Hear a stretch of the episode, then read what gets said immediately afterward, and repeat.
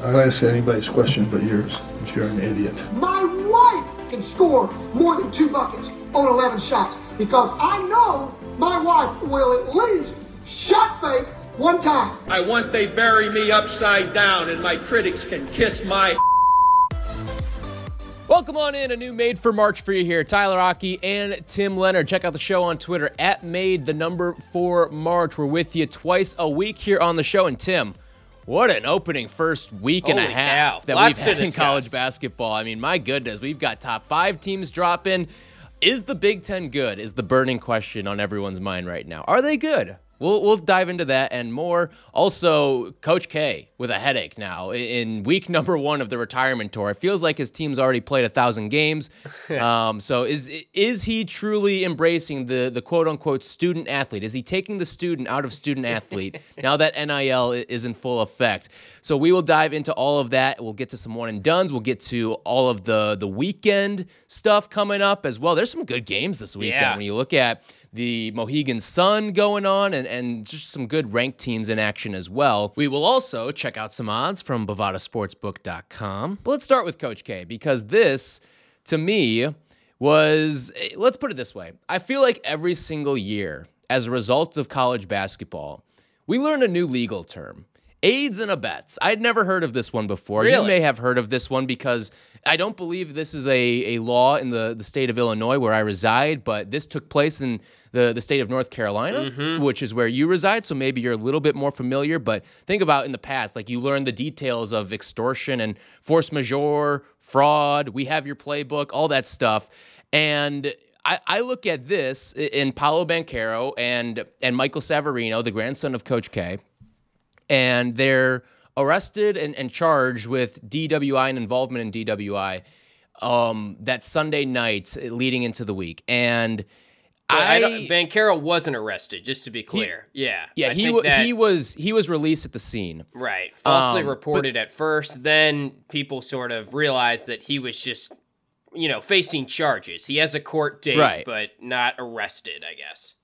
So it gets into the whole question of Banchero went out there, played against Gardner Webb. Should he have? Should Coach K have done something here? I mean, no, he shouldn't have played. That's the short answer, right? Like, I think Yeah. everyone's in consensus here. I don't get it. I don't see why. I mean, sure, I don't think Paolo Banchero did anything that's like, oh my God, suspend him for the rest of the season. We need to reevaluate his character. We need to, you know, really get a full public apology from him. But at the same time, it's Gardner Webb. Then you got Lafayette. Then you got the Citadel. I fully expected him to just sit out those three games. I guess they don't want him to be rusty when they play Gonzaga on November 26th, but that's your next game that you need him, really. You're totally fine without him. I don't really know why they went about it this way. It's just an easy decision to, you know, suspend him for those three games. That's what the precedent kind of was, given that Jalen Wilson got three games. Now, his was different because he was actually driving, I believe. I'm, I'm pretty sure about mm-hmm. that. So, yeah, this aiding and abetting thing is odd. I usually hear that term when it's in reference to a bigger crime like murder or something. I, I actually didn't really know what it meant at first, even though I live in North Carolina, about like what it what it meant in terms of DWI. But it sounds like he was just in the back seat and he could have said, "Hey, Coach K's grandson, you're not able to be driving right now." Wasn't and that just why." a bad teammate too? Like, like I, I want to push back on like the whole character thing. You don't let your your teammates, your friends, go out and get behind the wheel when you're blowing a .08. Like, you got to be smarter than that. Yeah, you do. here. It's, it's a mistake for sure. I just also don't see why it's be like I get that it shouldn't have been a huge punishment, but Coach K was given the opportunity to suspend him here, and I don't get why they didn't just suspend him, given the schedule, Right. especially. They shouldn't consider Yeah, that, but that's I love Coach is. K after the game, after the Gardner Webb game. Obviously, Paolo not made available to the media, but Coach K says we took action. We took action. what what what action did you take? what? You didn't take any action. It, it's like business as usual in Durham right now. It feels like. Yeah, I mean they they had no comment about it. I guess there was, you know, we're we were aware of the situation type of statement, but I'm a little disappointed. I think it was an easy decision to just, you know, give him something at least, give him some form of suspension. He clearly shouldn't have allowed that to happen. I think it's a very serious issue when you consider that they were pretty lucky that they nothing happened. No one else was hurt in the process, and this is all that happened here. But yeah, and then Coach K's grandson, I don't know what you do with that situation because I believe Coach K's daughter is in the athletic department. Yeah. She's I an mean, associate AD, I believe. yeah, he's a walk on. So, look, it feels like the leash there is already pretty short. When you're a walk on, you're really just supposed to be doing your job and not messing up and not making any sort of headlines. And this is a pretty negative one. Right. And I look at with with Duke and and with Coach K, the fact that this is just kind of being swept under the rug right now. Like we live in a day and age, and it's it's so strange that here in the first like month of college basketball, we're seeing suspensions being handed out left and right for for DWI, DUI, all that stuff. And this is just kind of being brushed to the side. It, it feels very strange. And in the case of Paolo, like it's we live in an age too where it is so easy, so so easy to just get a ride, right? Like you, you hit a button and Uber's Yeah. there to pick you up. Or I mean, you are the the top player at the most well-known college basketball institution. You're telling me like, listen, there are managers on call for this stuff. Like that is part of and people don't want to kind of dig deep in, into this territory, but this is kind of what a manager's job also entails. Is when you've got a player who is out late and and has had a, a few too many. And, and again, Paolo and uh, I, I, I get that that it's college, like players drink, like whatever. I'm not I'm not anti players drinking Right. under 21. Like, listen, we've all done it, right? Like, I don't think this is breaking news that No. college athletes drink, right? Um, this is part of the the the job of a manager too, and especially Duke. I think Duke has 14 managers on their uh, on their staff right now. Like one of those 14 can go pick them up. I believe one of the 14 was the one that bailed them bailed them out too. Um, but I I just I can't believe that in the year 2021, coming up on 2022, this stuff is happening. Like, like it's sickening. Yeah, it's inexcusable. It's not the 70s, it's not the 80s where Uber wasn't a thing or something like that. I don't really know why it happened, and I don't know why this stuff keeps happening, but it was a pretty classic Coach K response. I guess the only thing that would have been more classic is if he declared it an indefinite suspension and then suspended him for like one game, because that's happened too. the, but- the old Grayson Allen. Yeah. Yes, I just don't know why they didn't at least suspend him for a couple games here. It felt like that was a pretty obvious thing to do, and I was just waiting on Tuesday for the news to come out. Then nothing comes out, and all of a sudden he's out there on the court for the starting line. It blew my mind that he actually played in the game.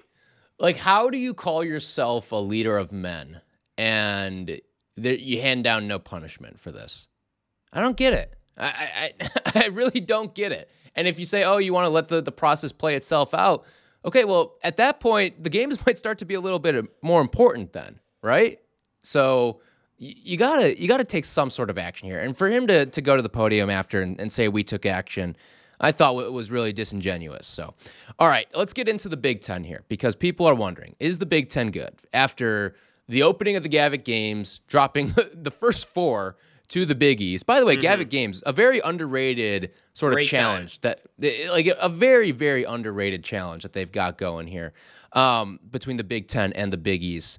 Where do you want to start with this one? Because upsets galore to to start everything off. Uh, Let's go, go with the first game, and in fact, we'll start with the game that that I was actually Yeah, we gotta start Marquette there, and Illinois right. here. Um, first of all, I was surprised by the lack of Illinois turnout at this game. I'm not going to lie. I thought it would be a 50 50 split, maybe even slightly more, like a 60 40 split. Because In Milwaukee, the large, correct? Right? In Milwaukee, yes, hmm in Milwaukee, but that's that's not a far drive from Chicago at all. Ninety minutes straight shot, You made you're pretty it, much yeah. there. I made it, yeah, and I had no dog in the fight.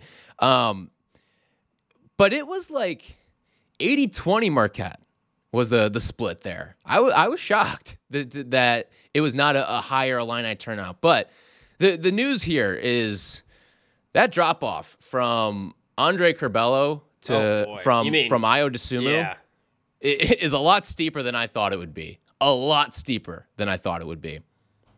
look, I don't want to rag on Andre Curbelo because he does make some good plays, and this was just a bad game, clearly. And I don't think this is going to be the norm for him this season. But gosh, those last five minutes, unlike anything I've witnessed really from one player, where just total tunnel vision, turnovers just kept coming and coming. I think there were what, five or six in the last five minutes of the game, seven total on the night for him. Illinois as a team, even at the half, the turnovers were ridiculous. It wasn't just in the last five minutes. I know they were well into the 20s in turnovers in this game. So that's their issue. And this is something we talked about when we did our previews of Woodens and the Guy Lewis teams. I feel like that's the big question mark. Everyone was just sort of assuming that Illinois was going to pick up where they left off, but Ayo Dosunmu did so much for them. I mean, you're going from having the best closer in college basketball yep. to a young guy who is very just volatile and turnover prone and makes mistakes. And I'm not saying Curbelo is all bad. That's the thing. He's going to make one or two great passes and great plays this year in crunch time. We'll see it. But it's not a great guy to have as your point guard when he's so inconsistent back there down the stretch.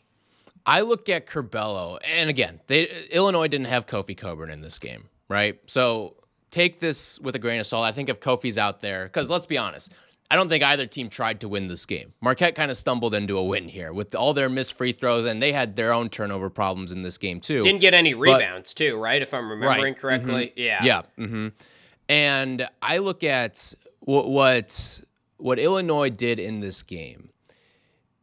You, you brought up the turnovers down the stretch, and I don't even think that tells the full story of it because if you lump bad shots, because I think bad shots also oh, yeah. should count as turnovers too, the amount of bad shots that Curbelo was taking down the stretch as well was alarming. And I mean, you're talking about turnaround fades and stuff.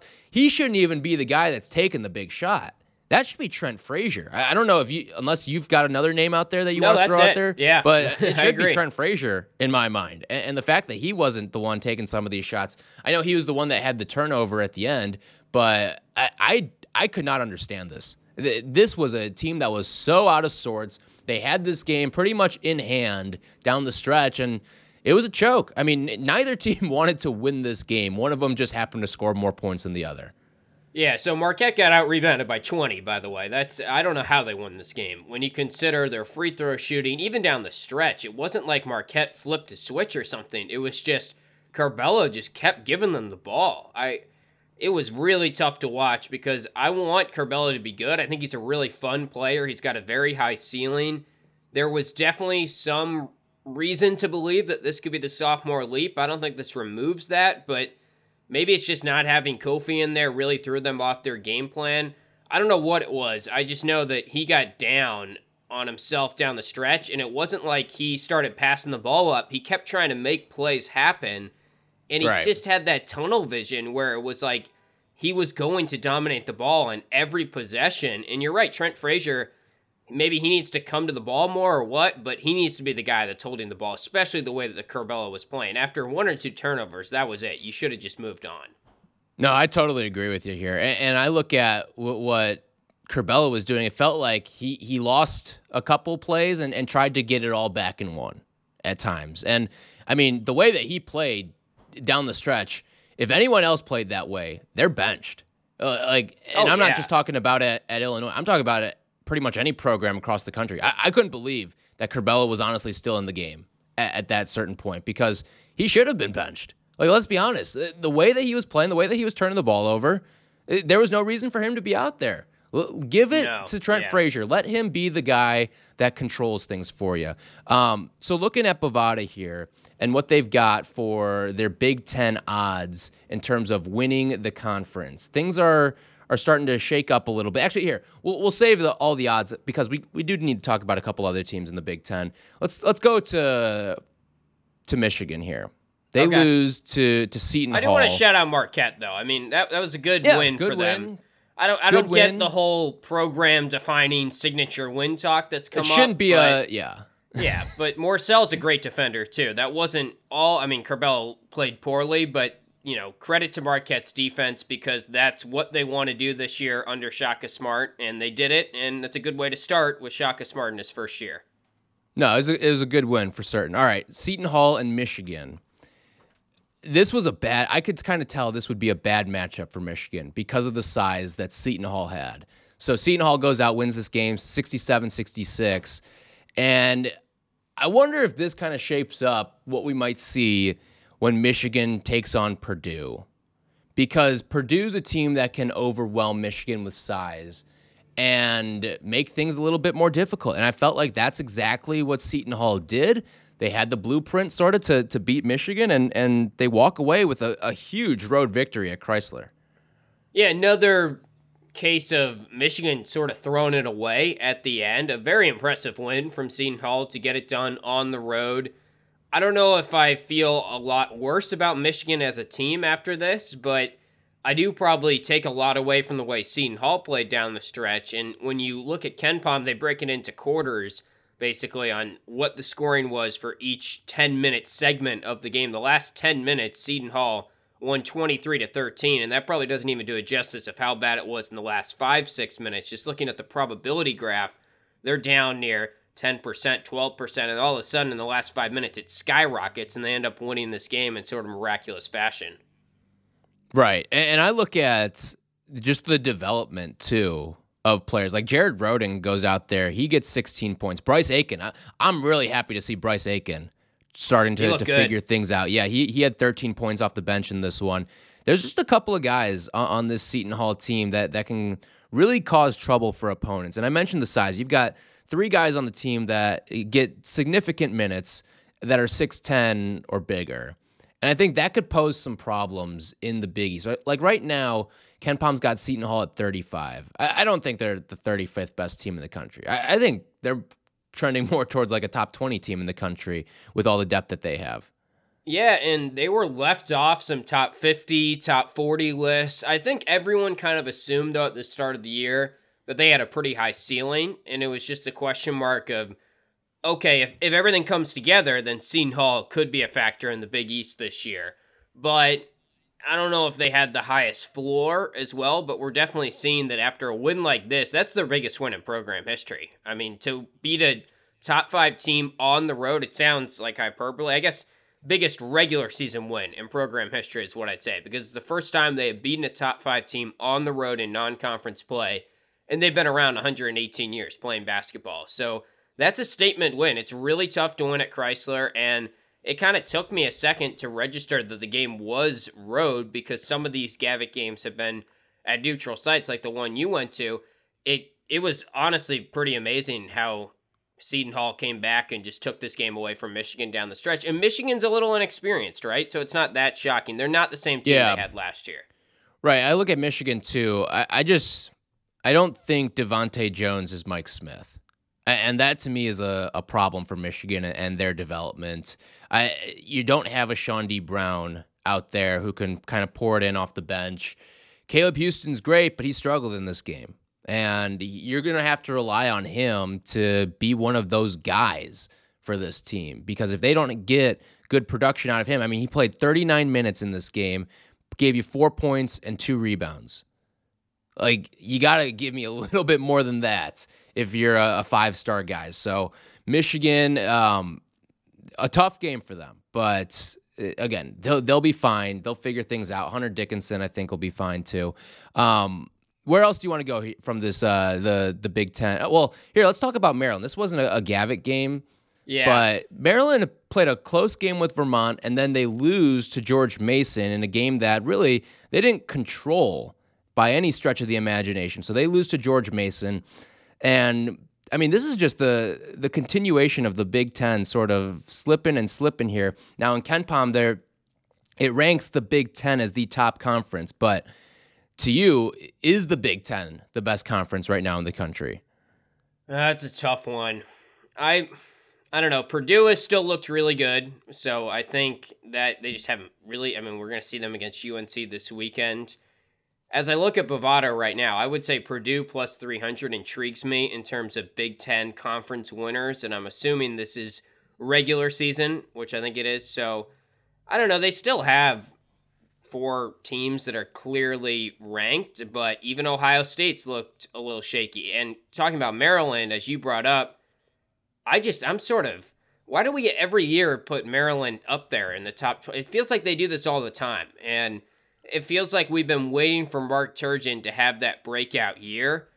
And I don't know, maybe he's just not as good as a lot of people thought as a coach, or maybe Maryland's just never going to be as good as we think. It almost kind of feels like the way that Texas was always put up there, and I guess Texas won the Maui last year, but there's these certain teams like Tennessee has kind of had that a little bit lately, and we'll talk about them because they play Villanova this weekend. They've looked pretty good, so maybe not the best example, but there's always these teams in the top 25 every year and it's like this is the year for Team X. And I think Maryland is one of those teams, and I don't know why we keep kind of falling into that trap. Looking at Maryland's schedule here, this is a tough road ahead. They've got Hofstra, which they should take care of business. Then you've got Richmond, Virginia Tech, Northwestern, Florida. That right there is four top 70 KenPom teams. That's tough. and, and then well, I guess Northwestern is a, a conference foe mixed in there. It's one of those early Big Ten games, but that's a tough little stretch right there that you have leading into the thick of things for for Big Ten play. And then you start off Big Ten play with with the tough game. Like you've got Illinois, one of those first couple games on the road. You're on the road for Iowa too. This is not going to be a, a very strong start, I think, for Maryland. And Uh, after this game, they might get bumped from the top 25 for good, looking at yeah. what they've got on their schedule the rest of the way. Yeah, I don't know if I'm all in on Michigan. I think I'm I'm definitely selling their stock a little bit.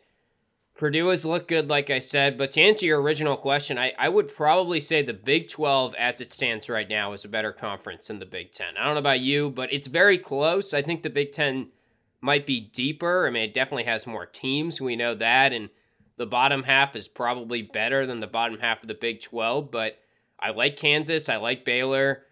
Texas, we'll talk about. That was really ugly, but at the same time, they've got probably too much talent to fall too far down the ranking. So it's a toss up for me, but given what we've seen, the Big Ten has really struggled out of the gates here.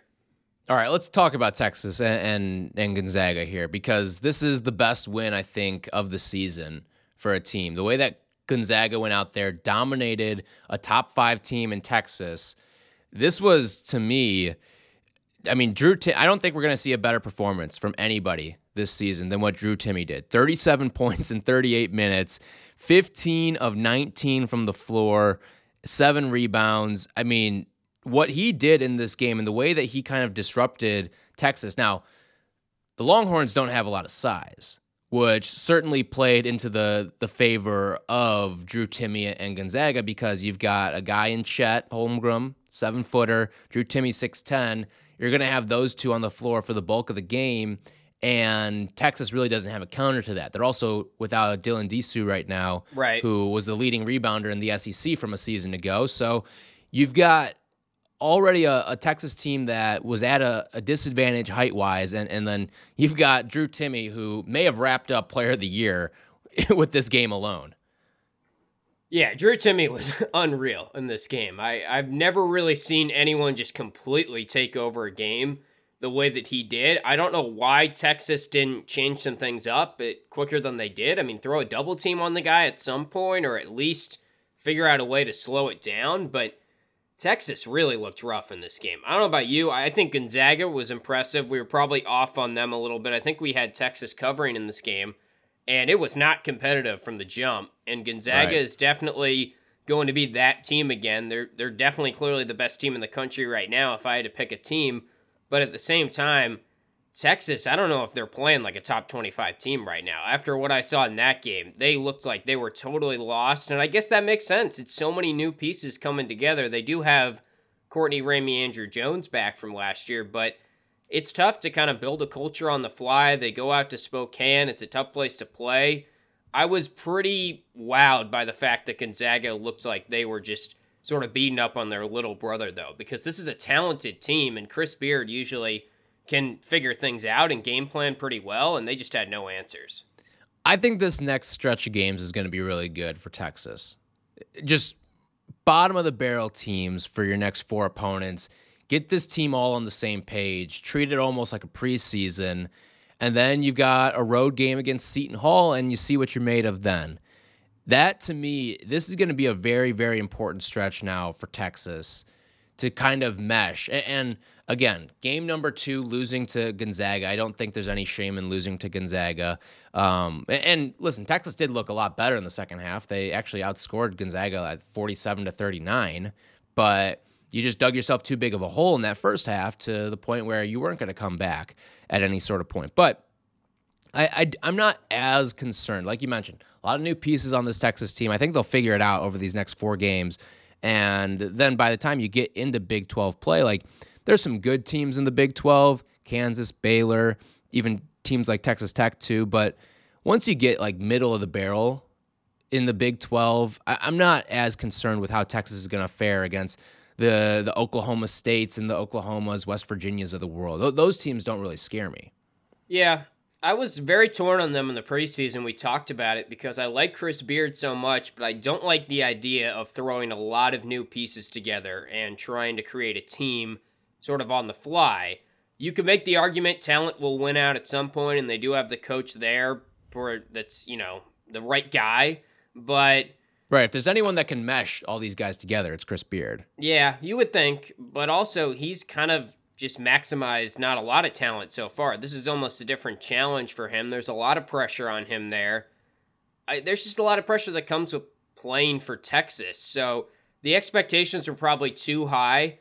I really thought, well, they did look better in the second half, like you said. It was kind of just Gonzaga almost letting up a little bit, and it was more damning to me that they didn't come out with anything in that first half. But I will say one funny narrative from this first week, and I'm sure you picked up on this too, is it's I, I get a kick out of this every time. It happens like every year that there are fans in the stadium, so every year, but last year, the oh well, you know, Texas lost, but props to them for going on the road. More teams should do that at the start of the year. You know, that's been such a narrative. Like coaches, like well, you've got Mark this Few calling game. guys out.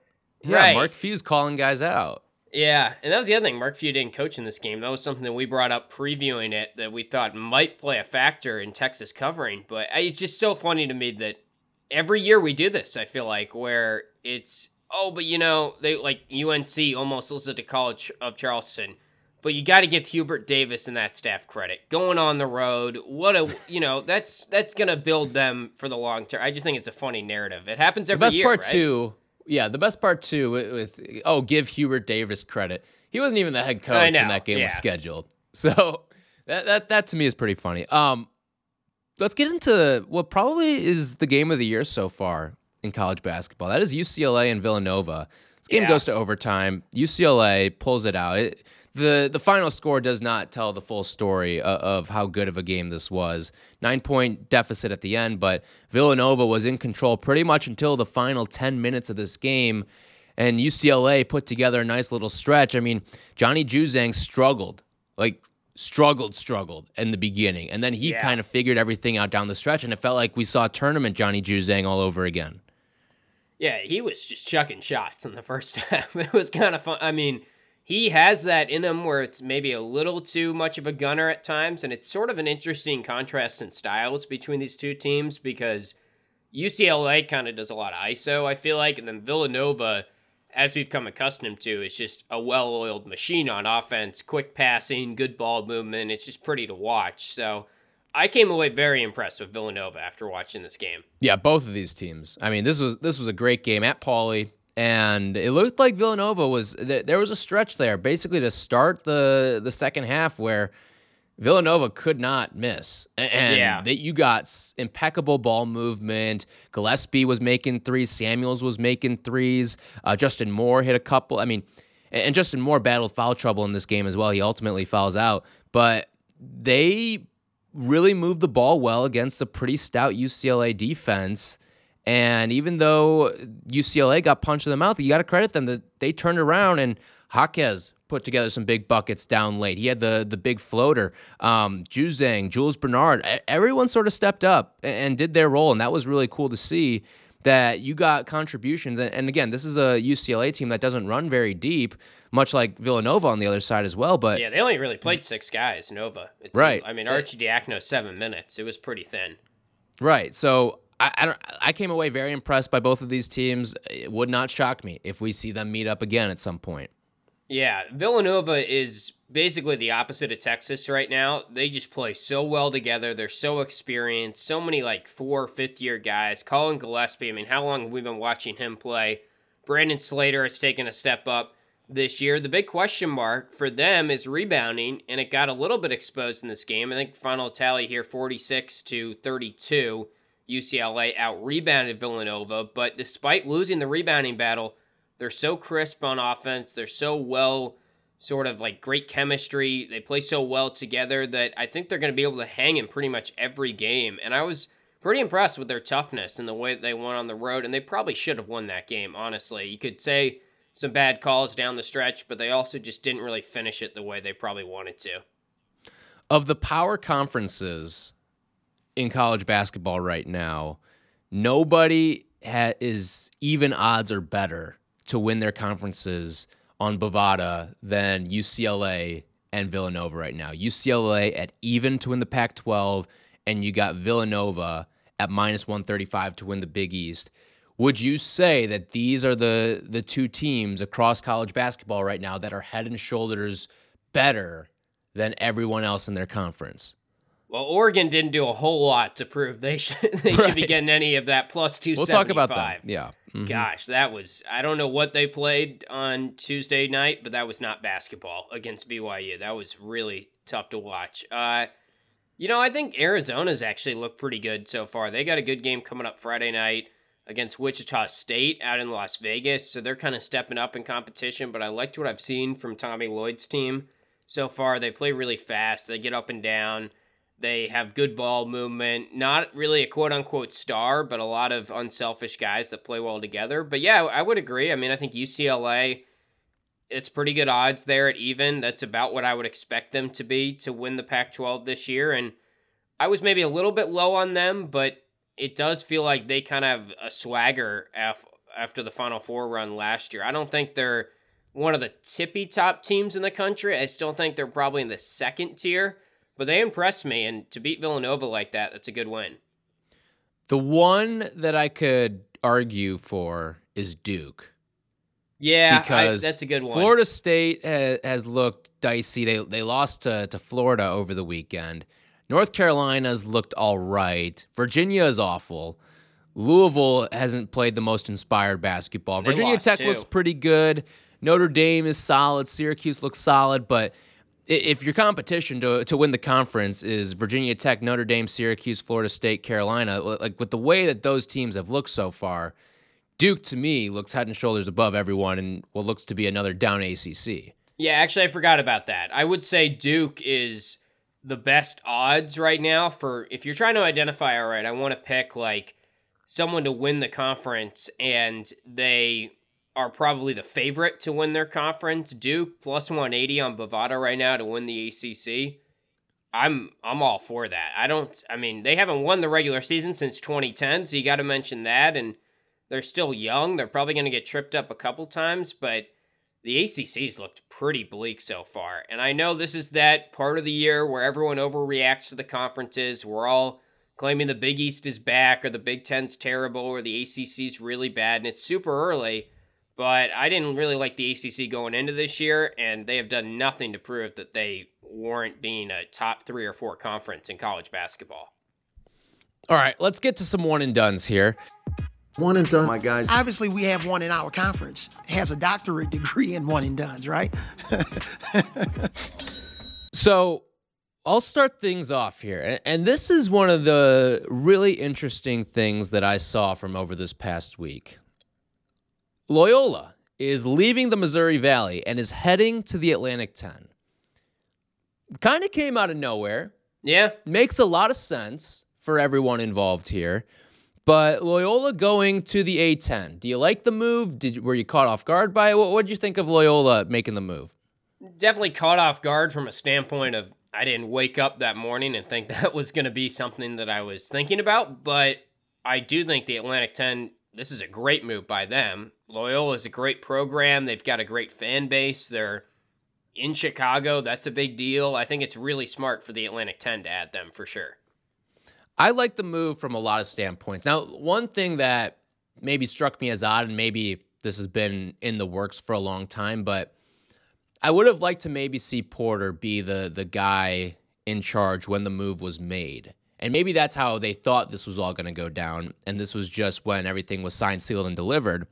But going through a coaching change and making the move was interesting to me. I'm not saying it's necessarily going to be a bad thing because I think Drew Valentine is, especially because there's continuity there. Drew Valentine was on the staff before, and he's now the head coach at Loyola.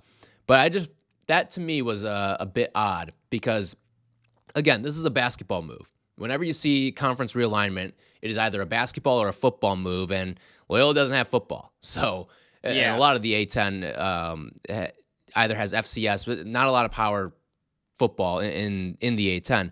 Um, here's something to me that that I'm I'm curious about.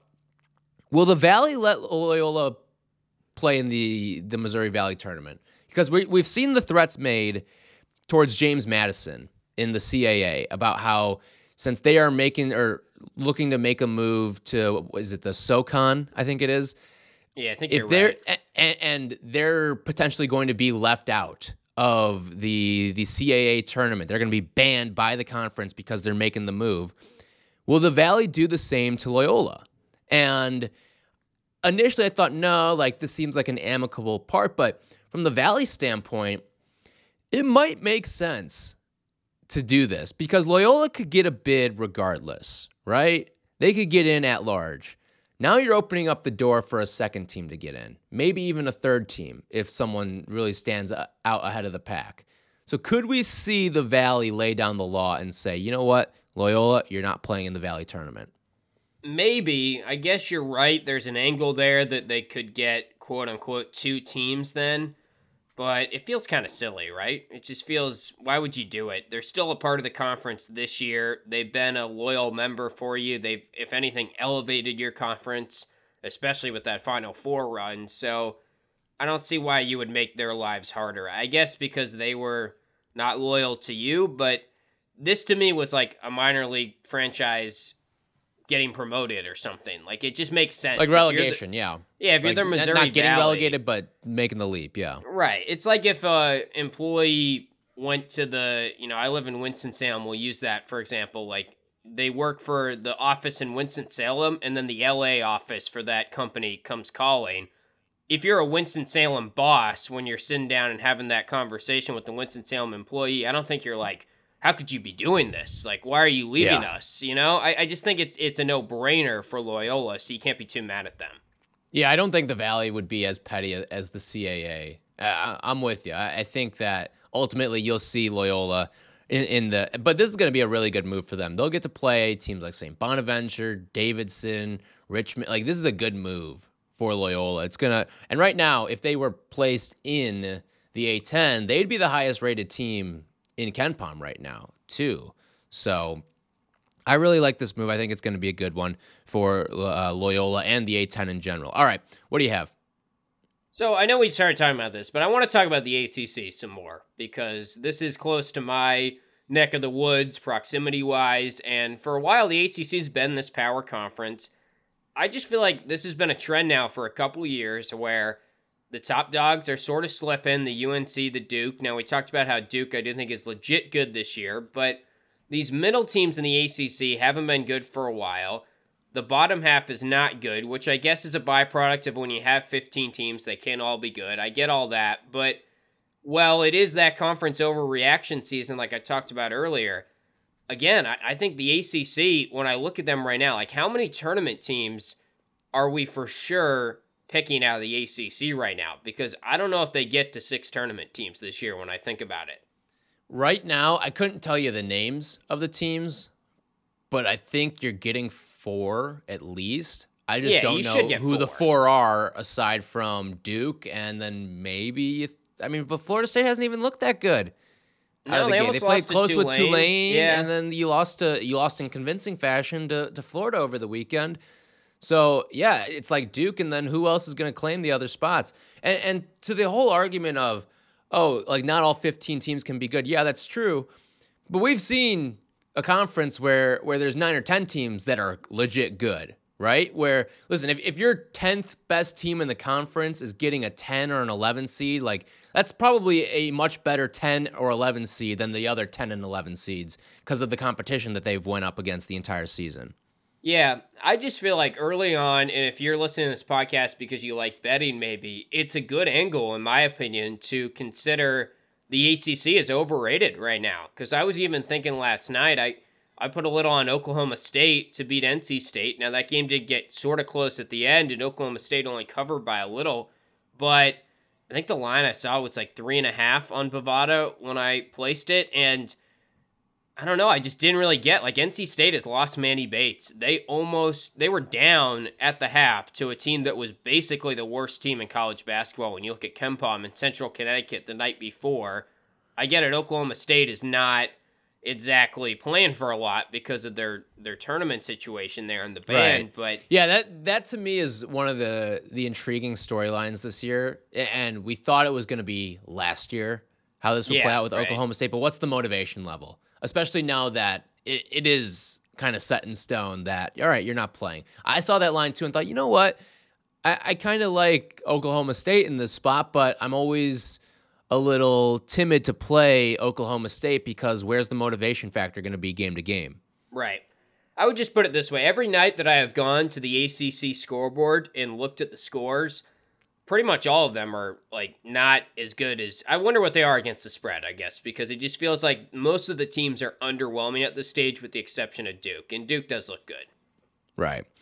My next one, we'll get to something that we kind of teased a little bit earlier, but BYU in the PK80 Invitational just absolutely giving it to Oregon. I mean, Phil Knight, the, the, the entire challenge is named after him, and he has to go see Oregon – put forth that performance. I mean, does Phil Knight just cut the Nike contract right there and like say, "Listen, Dana, like get on the phone. You want to be Russell Athletic? You want to be like the old Georgetown teams? You want to be the New Balance like uh like Boston College like like I'm sorry, the check needs to be earned. And for Oregon to put out that flat of an effort, I get BYU's good, but to look that bad in an event that is named after an alum and one of the most powerful people in the entire sports industry that was embarrassing.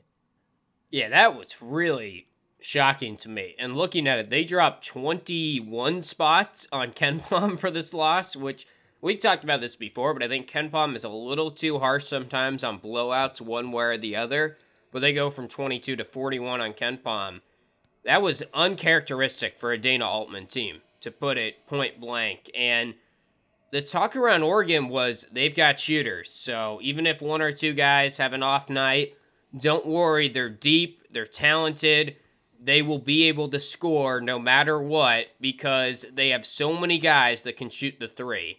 Well, they shot three for 14 in this game. They had one assist at the half. They were shooting at 19% at the half. I didn't even watch the second half because at that point we knew what was happening. It just didn't feel like it was even worth watching. And I'll give credit to BYU. They came out. Barcello's really good. He's probably one of the more underrated players in the country at 25 points. Mm-hmm. He did not miss a shot in this game, but I don't know what to make of that game because Oregon kind of gave it to SMU a couple nights earlier, and then they just looked really flat in a big game. And uh, listen, I like Will Richardson. I think there's some good pieces on this team. Jacob Young got hobbled in this game, but it didn't determine the outcome by any stretch of the imagination.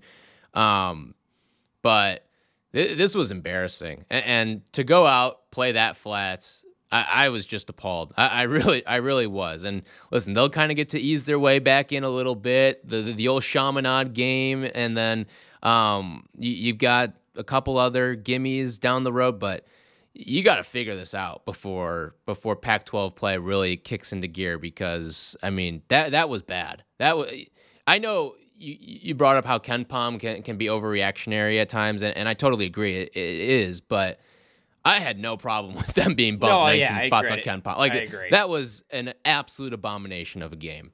Yeah.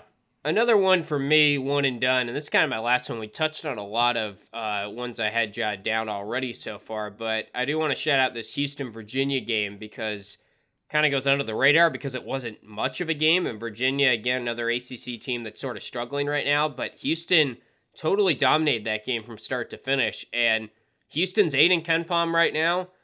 it's getting real. Like Houston is going to be a power in college basketball. I think this is just what we have to expect from them. I'm not saying that they are as good as maybe that eight ranking or something, but they're going to be around. They're going to be in top 25 polls, and they put together a team with some new pieces here that they struggled in the first game against Hofstra. But hearing some of Kelvin Sampson's quotes after that game, he basically was like, "Look, we played Hofstra. So Hofstra was 153 in KenPom. That was their first game. They won in OT. Then they played Rice 138 in KenPom. You think that would be a tougher team? They won that game by almost or by 33 points. So they dominated. And Kelvin Sampson was like, it doesn't matter who he would have played. We would just really would have been bad in that first game against anyone, and it probably would have gone to OT against anyone. Now they're starting to find their footing, and they've got some intriguing games. Monday night against Butler. I just I'm always interested to see how they fare against some teams that are out of conference because of what we saw last year. Some people still consider that run a fluke, and they definitely got a very, very easy path to get there. But they're a fun team to watch, and I always like watching them. Like they got Alabama coming up on December 11th. That's going to be an intriguing game. My one hesitation with Houston, you kind of talked about how it was some of these other teams that we've discussed. If you if one guy's having an off night, two guys are having an off night, you can manage because there's so many other guys that can that can kind of take care of business. But I look at this team from from Houston and if Marcus Sasser isn't hitting threes or Kyler Edwards isn't hitting threes, then them as a whole are not going to be a very good three point shooting team. Yeah. No, I mean, look, Virginia isn't good, so I don't know how much he can take. At least Virginia isn't good right now. They'll probably get it together because I believe in Tony Bennett, but we've talked about Virginia on some of the recent pods too. Their roster is just not that talented. So I fully expected Houston to win, but I think it was impressive the way that they just totally dominated. Yeah. All right, let's take a look at some of the games for the weekend that we're picking. We'll go with some of the ranked matchups here to start, and we begin with a little Big Ten ACC clash ahead of the Big Ten ACC Challenge. It is Purdue and it is North Carolina.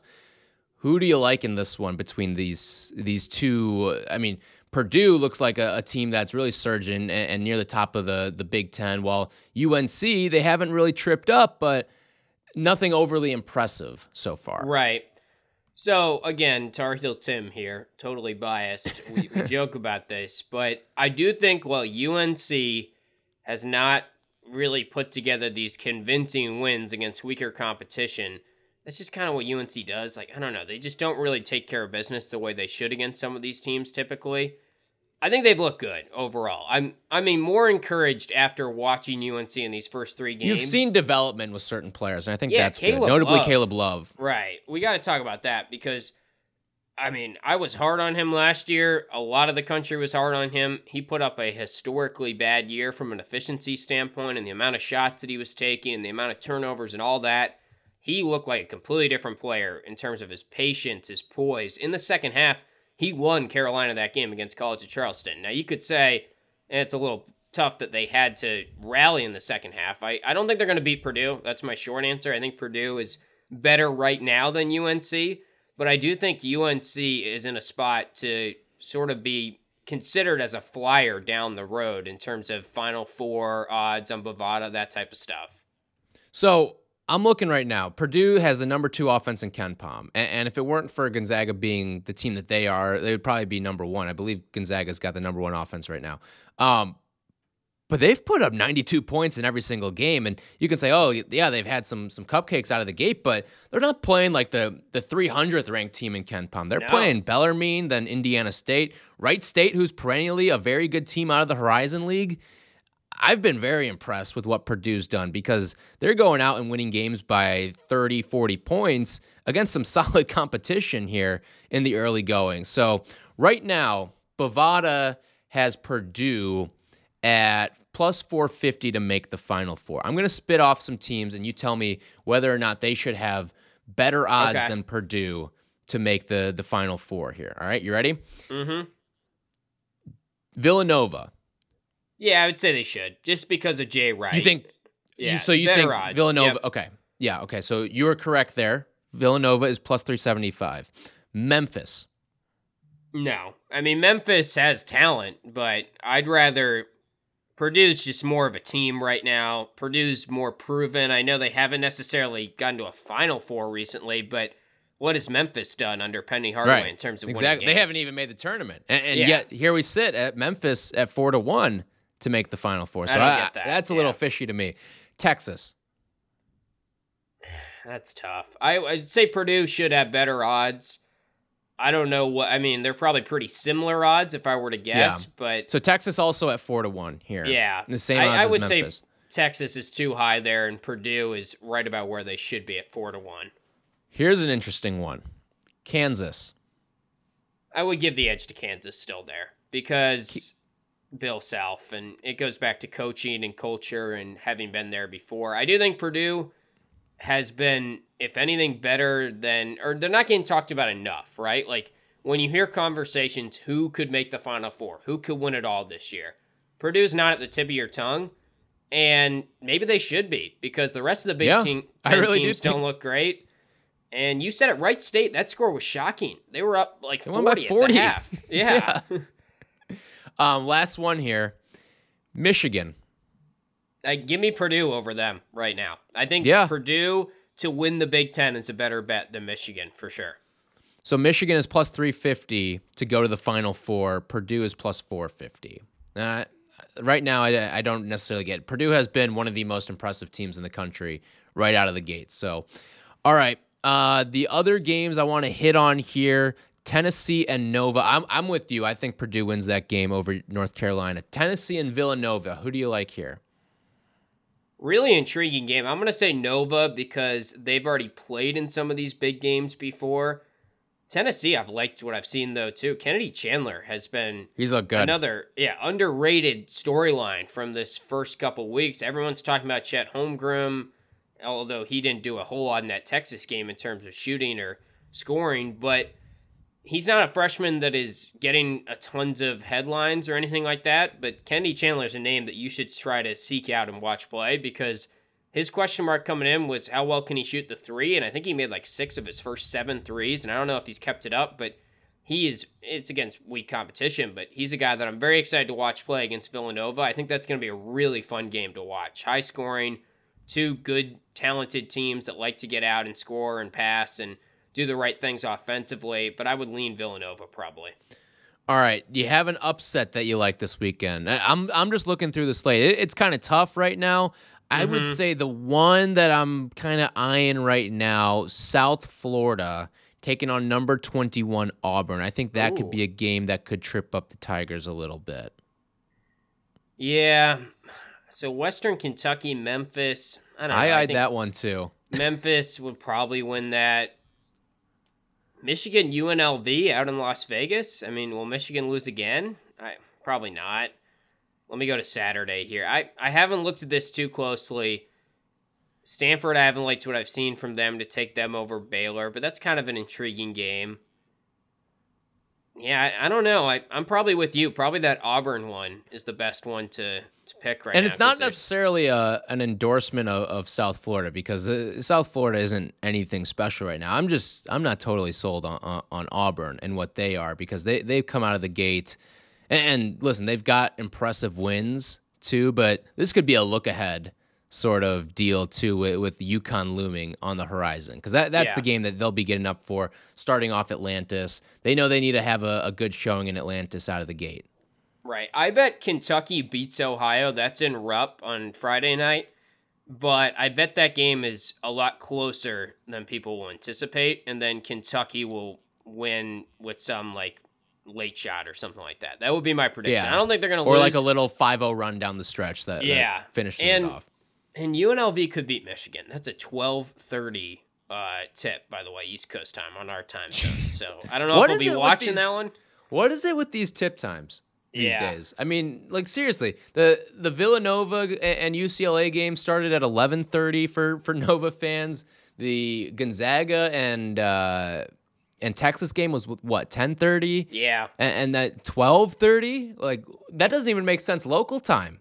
Yeah, it's out in Las Vegas. I don't get it. I really don't. And I know the West Coast listeners, if you're listening right now, you're like, come on, we finally get some in our primetime slot. And the argument is, well, Pauley Pavilion, if you're going to have a big game there, why put it at 6:30 local time when fans can't even get out there in time? But look, can we, you know, find a middle ground here and put it at 7:30 local time so that I can at least stay up and not be yawning as I'm watching the overtime, Right. that type of thing? Yeah, I mean, I, I, it took every last dose of energy for me to power through that game. Like, it, Yeah. thank God, and it was, a great game. Yeah. Yeah. Right. Otherwise, yeah, I, I, I almost didn't make it, which I- I'm glad I did because it was a fantastic finish. All right. That is going to do it for us here on today's Made for March. We will be back with you guys next week, giving you the lay of the land after another, what should be a very good weekend, and leading you into feast week because believe it or not, I can't believe it. Thanksgiving's next week, and what that means doesn't necessarily mean Thanksgiving football. It means that feast week is upon us. Maui, Atlantis, all that fun stuff. So we will recap everything and, and get you set for feast week as well coming up next week. For Tim, I'm Tyler. We'll talk to you guys later on. The game was over.